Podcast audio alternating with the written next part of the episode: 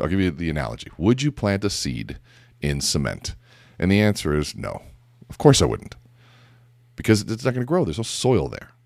And that's such a visual image of how obvious it is, but yet we do that all the time. If if your messages are seeds and your audience isn't ready, you're planting a seed in cement. Get it through your head. And I say that with love. But just surrender to that reality. Your audience, if they're not ready for your message, if they're stressed, they're focused on their world. And guess what? You're focused on yours too. So am I. I got my own things I got to do. Why am I listening to you? Why are you listening to me? We're not entitled to people's attention. We have to be able to earn it. It's time to get inside your own head. Begin with the psychology behind your behaviors and fuse it with an acute understanding of self awareness, emotion, storytelling, body language, and more. Then look at it all through the lens of the latest neuroscience research, broken down to its most digestible form. And you've arrived. Enhanced messaging, deeper connection, heightened influence, and a greater impact on the world. Welcome to the neuroside of influence and leadership with Rene Rodriguez. All right, welcome back to today's episode. And I want to I want to talk about this concept of sequencing today. And this concept of sequencing is probably it's probably the first thing that we got to really start nailing down when you understand influence and you're understanding managing change, you're understanding how to move an audience, you have to understand influence. If you're trying to manage, you're trying to lead, you have to understand the, the sequence behind influence. And that sequence begins in the brain because that's, again, the same, the one thing we all have in common. And when you understand that people process information in a certain sequence, then you realize and you know that your purpose of speaking is so that people actually hear you. I know that sounds trite. it's, it's, I, I, laugh because I do I even need to say that? But I see so many people and leaders just speak with the assumption that because they're speaking, that people should listen. And I want to quote Mark Cuban. If you've never watched Shark Tank, watch Shark Tank because it's it's an, it's just a great show. Sometimes you'll get, and Shark Tank is the show where you've got uh, four or five highly successful, some billionaires, investors, Daymond John, Mark Mark Cuban. You've got just really great people, and people will pitch their idea for looking for an investment. And every once in a while, you get somebody that feels entitled to their attention. And they get upset, they get frustrated, and that's when the Sharks will jump in. And usually, Mark Cuban will say, Hey, hold on a second. It's not our job to listen to you, it's your job to make us want to listen to you. And I think that that level of ownership is so incredibly important, and that philosophy is important. You can say he was being a jerk. You could say all sorts of things. But that's how life works. It's just how it is. And imagine if a teacher took that philosophy for a minute.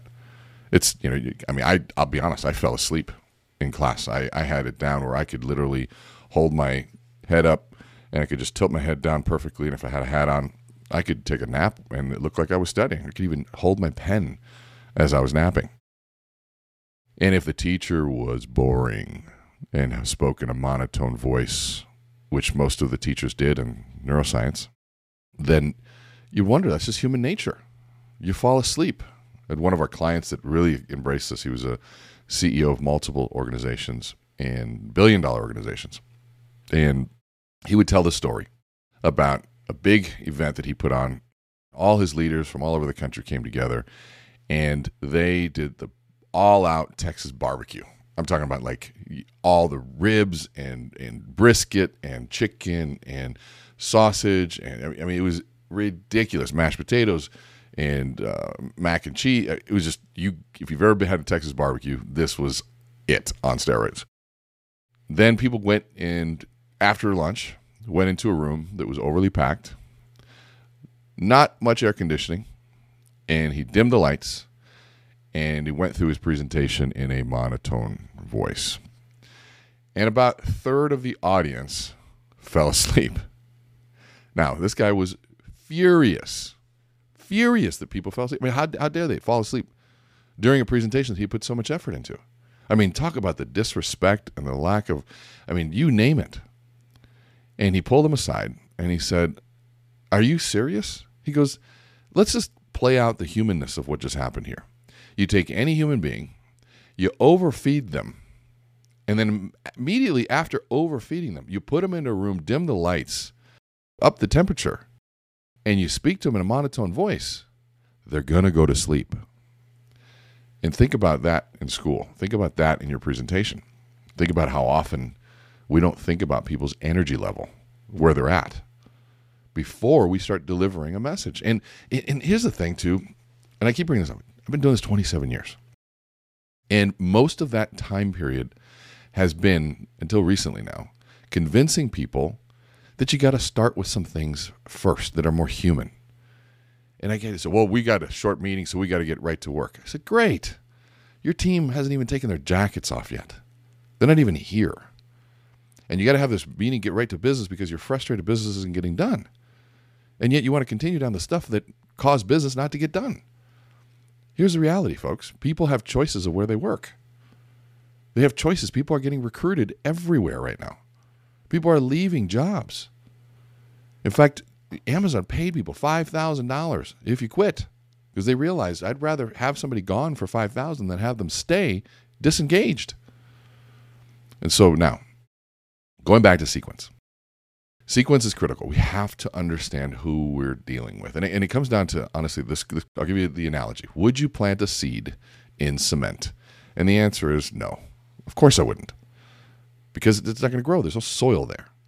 And that's such a visual image of how obvious it is, but yet we do that all the time. If if your messages are seeds and your audience isn't ready, you're planting a seed in cement. Get it through your head. And I say that with love but just surrender to that reality. Your audience, if they're not ready for your message, if they're stressed, they're focused on their world. And guess what? You're focused on yours too. So am I. I got my own things I got to do. Why am I listening to you? Why are you listening to me?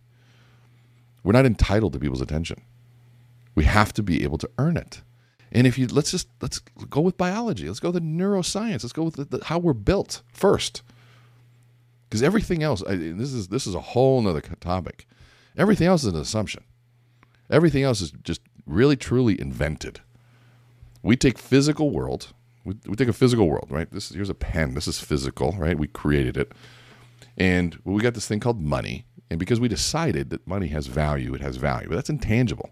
Money's paper. We invented the value. But we all agreed to the invention so now it's real.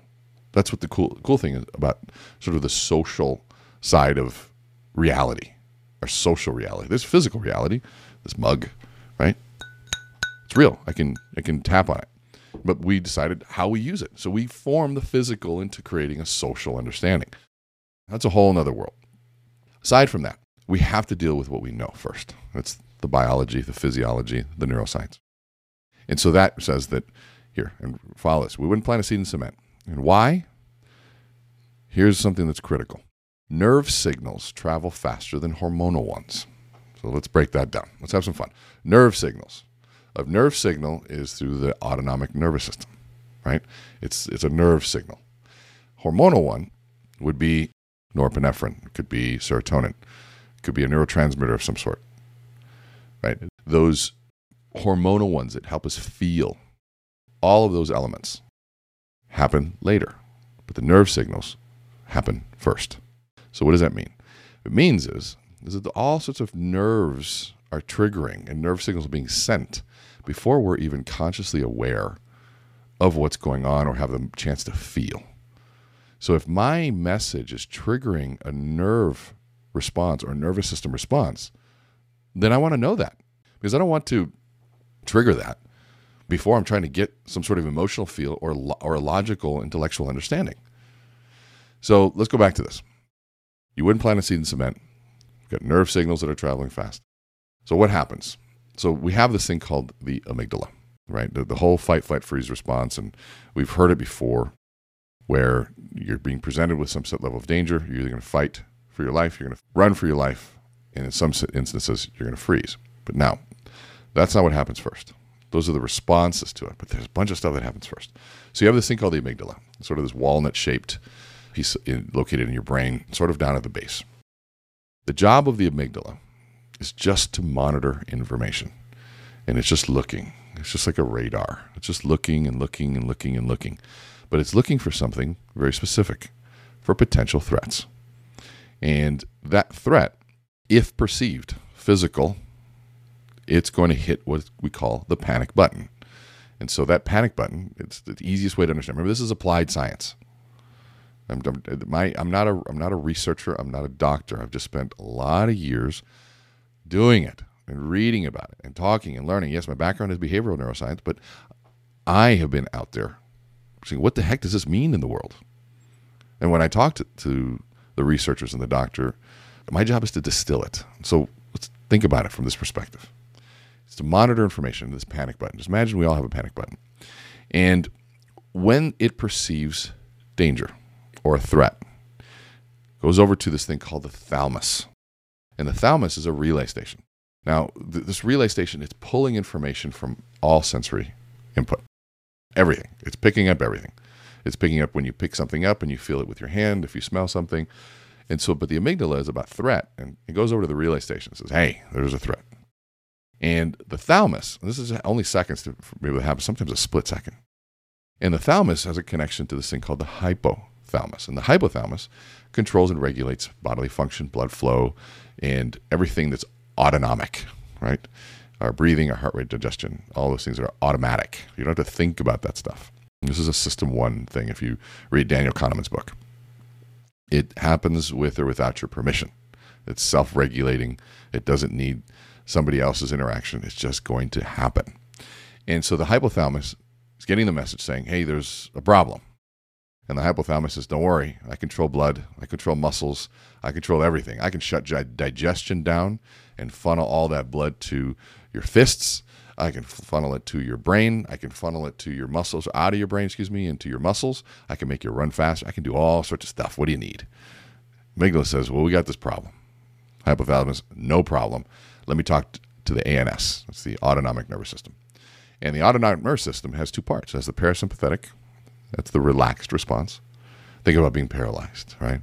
Oh, I'm paralyzed. I'm so relaxed. That's just giving you a way to remember, right? And the sympathetic nervous system, which is the excitatory response. And so those two systems are what we call antagonistic. They cannot function at the same time. You can't have the lights on and off at the same time. It's just it's one or the other. So when you have those, when we're relaxed, our parasympathetic nervous system is paralyzing us into relaxation. Remember that? We're relaxed. And then we have the sympathetic nervous system. It's the excitatory one. And so hypothalamus says parasympathetic nervous system turn on and trigger the magic juice we're going to call it noradrenaline. Okay? So noradrenaline is triggered. And noradrenaline, our blood vessels begin to constrict, our pupils dilate so we can see more and let in more light. And in essence, we become stronger and basically superhuman for a little bit. This is like the superhuman thing. I mean, it's it's pretty cool. You know, people lifting cars, that whole all those stories doing miraculous things, jumping through windows. This is the superhuman side of us. When that happens, then it triggers this thing called adrenaline, which we're familiar with. Now we're extra superhuman. That's even stronger. And then finally, after all that's done, but by the way, here's what's crazy. This is the big, main message. All of this has happened, everything I just talked to you about, before your brain's cortex has even conscious understanding that there's a threat. I just need you to let that sink in for a minute. Your body has prepared itself to fight and protect or run or freeze before the brain even understands that there's a problem consciously. And so the way we dress, how we walk to a car, your previous experience with someone, negative brand, all of those things, the company you work for, their past experience you look like somebody who was a bully. Your voice is eerily similar to that of an ex. Who knows what it is? All of that stuff has the potential to trigger this little response. And when that response happens and you're saying, hey, let's talk about new ideas, innovation, let's talk about this product that I have, or whatever you do, whatever you sell, whatever you're trying to convince, the brain isn't listening. And this happens at a sort of an extreme level, but it also happens at a micro level. Either way, your audience isn't ready. In essence, the soil needs to be tilled. Sometimes we got to remove cement. Sometimes there's just dry soil. We just need to add a little water and till it, and then we can plant the seed. Sometimes people come to us with soil ready for any seed. You ever seen those people? They sit in your audiences, they come and they got the smile on the face, the pen in the hand, and they're ready to go. I love them. But that's not, it doesn't, anybody can influence somebody when they're ready. If we're really talking about the skill set, it's about how do we influence those that aren't ready? How do we inspire and uh, engage those that are not engaged? Because you don't need my help to engage those that want to hear from you already. There, you, you did your job. It's like going to Facebook and saying, posting something. All the people that are already engaged with this idea, that love it already, are going to say, hey, you're amazing. The ones that aren't are going to say same thing, or they're just going to delete you and not listen. Real influence is the ability to spark the idea or and a new idea in the mind of the opposition. Everybody can lead people that already agree with you. How do you say get somebody to say, wow, you know what? Hold on a second. I never thought about it that way. So, all this stuff the fight, flight, freeze, the amygdala, thalamus, hypothalamus, autonomic nervous system to the sympathetic nervous system, noradrenaline to adrenaline, and then finally we get to cortisol. Cortisol is the stress hormone. And cortisol is the one that is triggered for ongoing protection. It's just kind of just going to sit there. And it's going to sit there and be on alert. And so when we talk about sequence, we want to we want to stop that whole process. If your message is important and all that stuff's going on, it's really hard to capture a new idea, to capture an apology, to hear sincerity. All of those things are very difficult. So we need to be able to begin with that. So let's talk about this uh, the concept called the three P's. We're going to call the three P's because this is this is something that is we're gonna, it's going to come up a lot, but it's it's something I want you to keep in the back of your mind.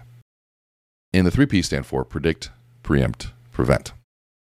So the the the good news is about human behavior is that it is predictable. It's basically very predictable if you just learn to pay attention. Challenge is most of us don't pay much attention.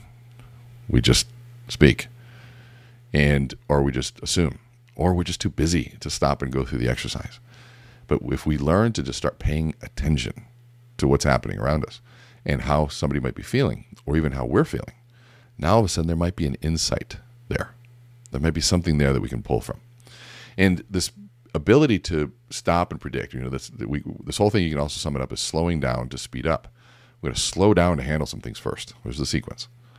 To then later on speed up we want to just start with speed, it doesn't work. It doesn't work with a workout, by the way, either. You can't just start running as fast as you can. You can't put 400 pounds and start benching it right away. You have to start by a warm up. The brain, the listener, needs to warm up to you as well. All of that is there. Now, there's ways to speed the process, some preemptive things that you can do. We'll go into those personal branding, writing a book, article, being a speaker. This is why we talk about being a speaker, by the way. The moment you get on that stage, you've solved a lot of this stuff if you're good. Okay. And you can connect. So, this whole concept of slowing down to speed up, because human nature is, be, is predictable if we just start to say, ask the questions, we start diving into now some emotional intelligence or EQ. I remember 1995, I believe it was, and my mother got all of these things in the mail, these Time Magazine articles in the mail. And they all said on the cover EQ and it stands for emotional quotient. And this was when it first came out. EQ, Daniel Goleman wrote the book Emotional Intelligence. And the concept was is that your IQ gets you hired, your EQ gets you promoted.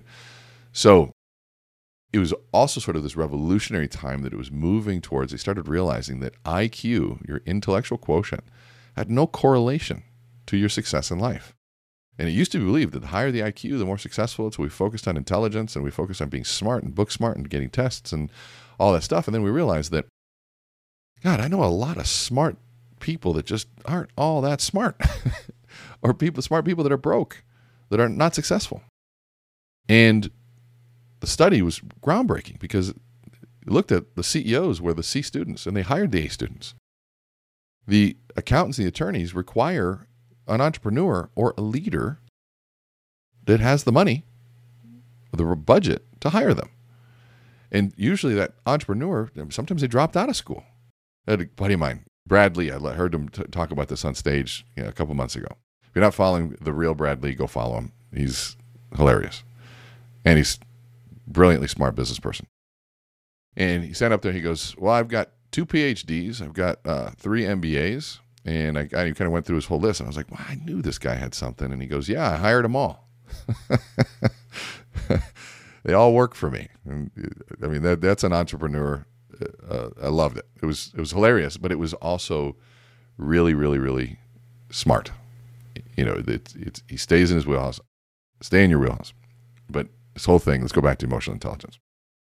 Emotional intelligence is really three things. One, it's self-awareness, the ability to understand how are you feeling. And even in the beginning of the book, we, we, we talk about, we start with self-awareness. Number one skill in leadership, self-awareness. How am I feeling? How am I affecting others? That's another, that's empathy, but self-aware is a big piece. Where am I at emotionally? If I'm frustrated, if I'm scared and I'm not able to say it and I'm entering a situation and I'm like, oh, I'm fine, but clearly you're nervous and scared. People are picking it up. And when you are that way and you're disconnected, people can't connect with you. And if you're trying to lead, you're trying to influence, and you're not aware of that, it's just game's over. So, self awareness is the first part of emotional intelligence. Then we get into the ability to have empathy and say, how are others feeling? So, here's how I'm feeling. Well, how, how's my audience feeling? And if you can pick that up, body language and sequencing and facial expressions and context, just the stuff, if we just slow down enough to pay attention to where they're at. Now, here's the thing all this can happen instantly, really, really fast, but you have to stop and do it. And so, how am I feeling? How's my audience feeling?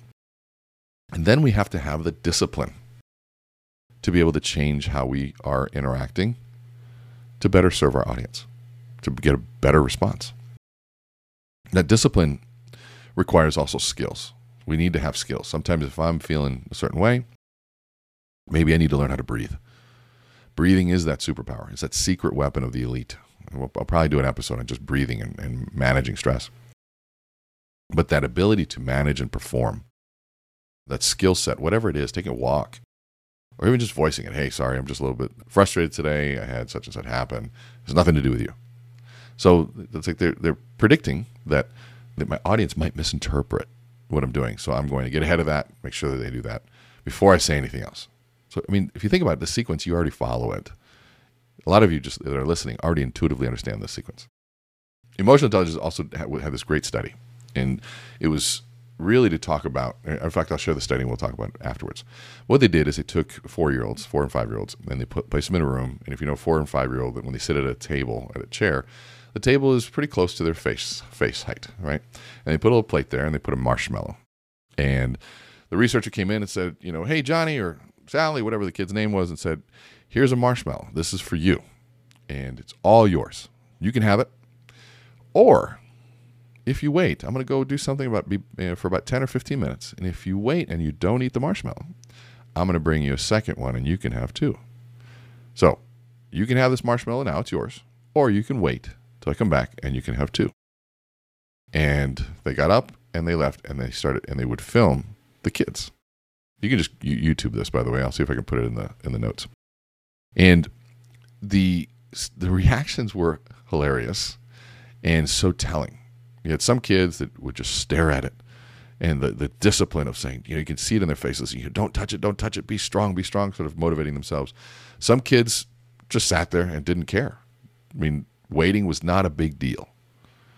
Some kids didn't care and just ate the marshmallow. As soon as they stood up, they grabbed the marshmallow, put it in their mouth, and started eating it. Some kids would stare at it and fight. One kid grabbed it, licked it, put it back. Another kid took a little nibble, put it back. One kid put it in their mouth and then pulled it out of their mouth and put it back. Another kid sat there crying because he wanted it so badly and he wanted two so badly and he was torn between the two. But it was so, I mean, one, it's adorable to watch, but it was just fascinating.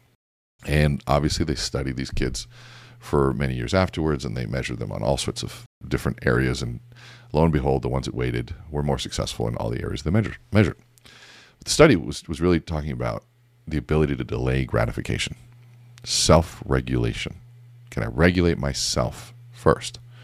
That is a leadership trait. That is a trait that needs to happen for us. Remember, these are building blocks and concepts that build up to being able to be more influential. It's not just about magically learning a sequence or magically learning a tactic or a script.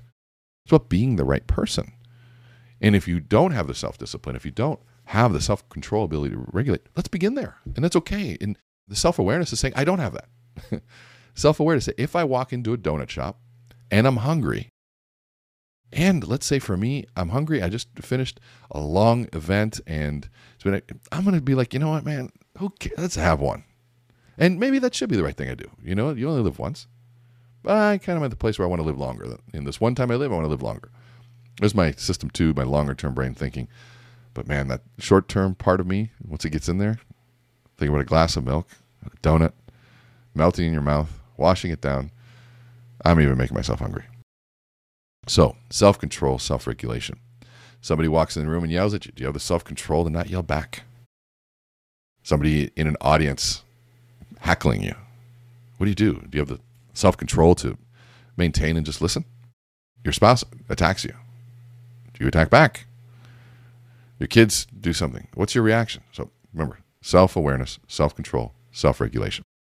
So that was a big sort of component of emotional intelligence, but it was all there's there's so much more to it in this piece. So going back to this predict, preempt, and prevent, the first one is the prediction. All this stuff is happening. Can you be self aware of how you're feeling and how you might react to others? And do you have the discipline to make a change and help? Let's talk about some examples. And you know these examples already, by the way.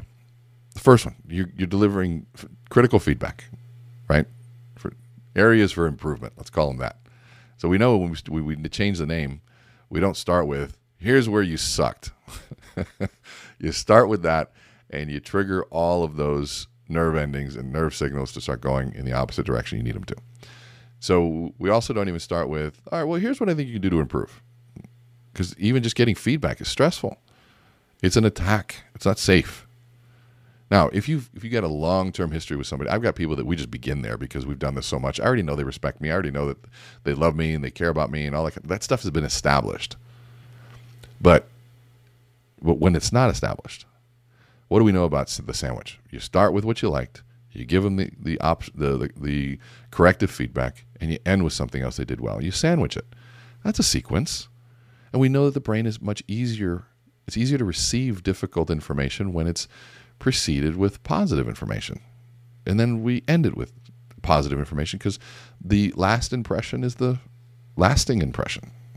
It was, it was Chris Voss uh, never split the difference. I think he said something like that.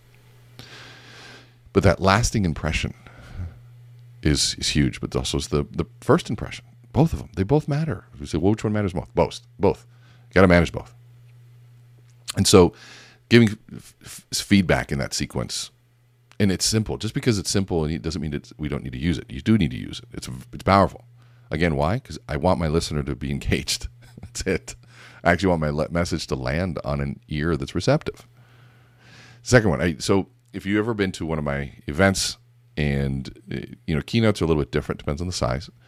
But if I've got an event, let's say we're doing an engage course or something, we don't start with the content. Have everybody stand up, control the room, manage the energy. Just by standing, all of a sudden, you're changing the body's chemistry. And I tell a little story about my mother being a nun Thank God she's not a nun anymore. Usually gardeners are laughing. If they don't laugh, it tells me how engaged they are. It's kind of my measure. And then I'll say, well, those of you who didn't laugh, someone will explain it to you later. And then those that got it will laugh even harder. Those that weren't paying attention, going, what did I miss? And I said, don't worry, she didn't stop being a nun because of me, which would have made a better story. Now, usually they're kind of like, oh, got it. If mom was a nun, nuns don't have sex. I get it. Um, but now they did. And maybe, oh, you, you see where I'm going. And so that's my way of sort of taking the temperature. But now I've got them standing and told a little bit about myself in a way that kind of captured some attention. It was intriguing and it's also unique and novel. Novelty is important. A little bit of tension, my ability to say if you didn't get it, it creates just a little bit of a tension, triggers a thing called norepinephrine. Novelty is a dopamine, by the way. So then I go, I have them be a student of their experience. So I'm not going to get into all. In fact, you know, I'm, I'm going to save the student of your experience because I want people to pay attention to how they feel. That's also the process of helping my audience build self awareness as I'm talking. Some things I'm going to say are going to be repelling to you. Some people are going to, you know, be awesome. So I'm going to ask you to do things that are uncomfortable. Pay attention to the process. So bringing them really internally, but also then how are they feeling, looking around, and we have people look around, and you'll see the body language and how we're paying attention. Now, here's what's going on. By the way, I've got them standing. I've got them engaged. Now I've got them looking around at how they're standing and how others are standing. They're here now. People say, why do I start that way? Because now I got my audience here. They're still here. And then I said, I'm going to have you do an exercise, takes about 15 seconds, maybe 30, and then pay attention to how you feel afterwards. And I just have them shake hands with three people. Shake hands with three people. That's for keynote. If I'm in a group training, I'll have them literally stand in a circle and we do this thing called the hello circle. I turn to my left, shake the first person's hand, go to the next person, shake their hand. Now, COVID environment, obviously, use caution, be smart, common sense. This is assuming we're in a safe environment here. Wearing masks, all whatever whatever you need to for your area and for whatever's needed in, in wherever you're at. But shaking hands, hugging, some people hug. And then the, that person that I just did follows me, and the next person follows them, and it turns into this whole process. And within about 15 seconds, the, the, noise level in the room raises. People are laughing, they're connecting, and they're here. This is a sequence, right? We start here. People say, "Well, we don't have time for that." I said, "Well, first of all, how long did it take? It took about a minute and a half to two minutes." And how do they feel? Wow, we feel more engaged. I feel happier. Body language relaxes. People take up more space. Their minds are settled. They're comfortable. They're engaged. Two minute investment to get that, that's going to save you the money. So the paradox here is that slowing down does help you speed up, but you got to have the discipline to do it. So, building rapport on a sales call before you offer products and services. Who are you? Like, what's your ethos? Remember ethos, your credibility. Who are you? They're going to want to know this stuff. You don't just walk in and say, "Here's my value proposition." Oh, you listen. So tell me about your situation. Have you done anything like this before? Oh my God, how'd that go? What'd you love about it? That's fantastic. Oh, tell me about oh your kids. How many kids do you have? We know this. We build relationship first, and then once we relationships built, messages are much easier to, to, to be achieved. Now, here's the other piece. If you see this as just a technique, the world has gotten smarter. They know it. They feel it. They sense it the same way you do we know disingenuous behavior. We can read it and feel it a mile away. And the but here's the thing. You're disingenuous and you get through and someone lets you in because they trust first, you got one shot at that. And guess what? If they feel like that that's what you did was a technique, it's not going to work ever again. In chess, it's a thing called the fool's mate. And if you know the fool's mate move, you can beat somebody. I think it's like three moves. If they don't understand the fool's mate, they'll lose. But you know how many times you can get them? You can get them once. And they go, ah, fool's mate, you fooled me once. Not letting you do that move again. It happens in influence. You can fool them one time with your fake, genuine interest. That'll be revealed later. And you got through once, you're not going to get through it again. So that's not fool's mate. You got to find a place that you really value. You got to really fall in love with the process take an interest in people. If you really care about people, then listen. This is building rapport. Now, things you can do ahead of time. If you go to my website, meetrene.com, it's riddled with video of really good video. I mean, we spent tens of thousands of dollars on these videos. Why? Because we want people to watch those first before one of our calls. And those videos create calm. Okay, this guy knows what he's talking about. Wow, people said that. That's cool. Okay, this is you know we it makes sense. If you invest the money and the time and the energy and get the right people, right? You need to, you need to get the right people at the table. The writers and the videographers and the editors and all that stuff. Now, also, write an article. Somebody reads your article first and then they meet you. It's awesome. If you write a book, our book comes out April 2022. Amplify your influence. Can't wait. Wiley picked it up. We are excited. that book will help. Now we're also going to see we're trying to get into the airports. We're trying to get it everywhere. It's already going to be in Barnes and Noble, Amazon, everything. Pre-sales are going to start soon. All that stuff. We can book in someone's hand. One, we can dive deeper into it, but the credibility builds first. If they can see it first. Stage, being the one in front of the room, massive, massive way of speeding the process of trust because of expertise and perceived influence. And so being good on that stage does so many things, so many things. But again, it's not the only way to do it. It's one of the ways. That's how you create leverage, compression, speed the process. So those you want to get in front of the room, start. If you want to start speaking, by the way, start now. Five people, two people, three people, doesn't matter. Do it often, do it as often as you can, over and over and over and over and over again. And so the last one, example I'll give you, is sort of a drastic one. Went into a paper mill and walked in. There was three unions this one, and walked in, and we had the entire we had nine union people, fifty people, all sitting in a circle, and nine of the union members had to be there because of their job. It was mandatory, but they didn't have to be there, emotionally or mentally. So they were there, and they decided to wear sunglasses and all have newspapers. And they sat next to each other, knuckle to knuckle, with the newspapers open, as a symbol of we're here, but we're not here. And at the time, my co-instructor said, well, God, well, what are we going to do? I said, nothing. I said, well, how are you going to get them? Like, they should put their papers down. I said, why? I said, they're upset. That's why we're here. And he said, well, well how are they going to listen? I said, here's the thing. If you were in their scenario and they felt like they had no voice, wouldn't you do that?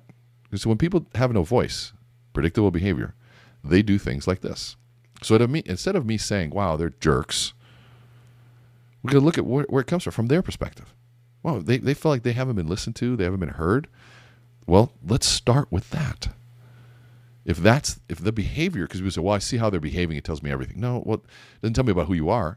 Underneath the behavior, underneath the waterline, tells me what's going on. Because if I just look at behavior, it says, wow, that was kind of cruel, jerky behavior. Or I can go, no, that makes perfect sense based on how they're feeling. Just how it is. Look at society right now. Whether you agree with it or not doesn't matter. It doesn't matter when it's come to understanding. Understanding saying, okay, based on how they might be feeling, I can see why. That comes from Republicans and Democrats and black, white, Hispanic, yellow, I don't care if we do that. Now, it's easy to say, but when someone's behavior is triggering your values or triggering you in, a, in some sort of way, remember all that stuff we talked about, the thalamus, and uh, that's all going on. This is why the self regulation piece is so critical. Can I self regulate past this? Or when I get triggered that way, can I go take a deep breath and go, hold on a second? There's probably a story here. It's not easy to do, but let me tell you, life becomes so much easier when you can. Your ability to connect with people increases when you can. Racial issues, racial tension, this all comes down to this. So, and remember, this is all made up. For some reason, we chose skin color. Why don't we choose eyes? Right? I got eyes that are brown, and sometimes in the right lighting, turn a little hazel and green. So why am I not subset it? That's a whole other conversation. Now, let's go back to this. They're there, sunglasses, newspapers. And so I told them, I told my co instructor, I said, just sit back and don't get nervous, but we're going to do something a little different. So I knew the first thing I had to do was get their attention. They were frustrated. And so I said, well, I'm glad to be here because finally somebody showed up who knows what they're doing. And one of the guys kind of, you know, they tilt one part of the piece of paper down and looks over the looks over the edge like, what? Did this guy just really just say that? I said, because clearly you guys don't know what you're doing. And they had to bring an outside consultant in here. And finally, I'm sure I'm the first one you have seen come through these doors. And you hear about three or four people go, yeah, right. One guy even says, you guys are a dime a dozen. Another person says, you'll be out of here soon, just like the last ones. And and I said, wait, hold on a second.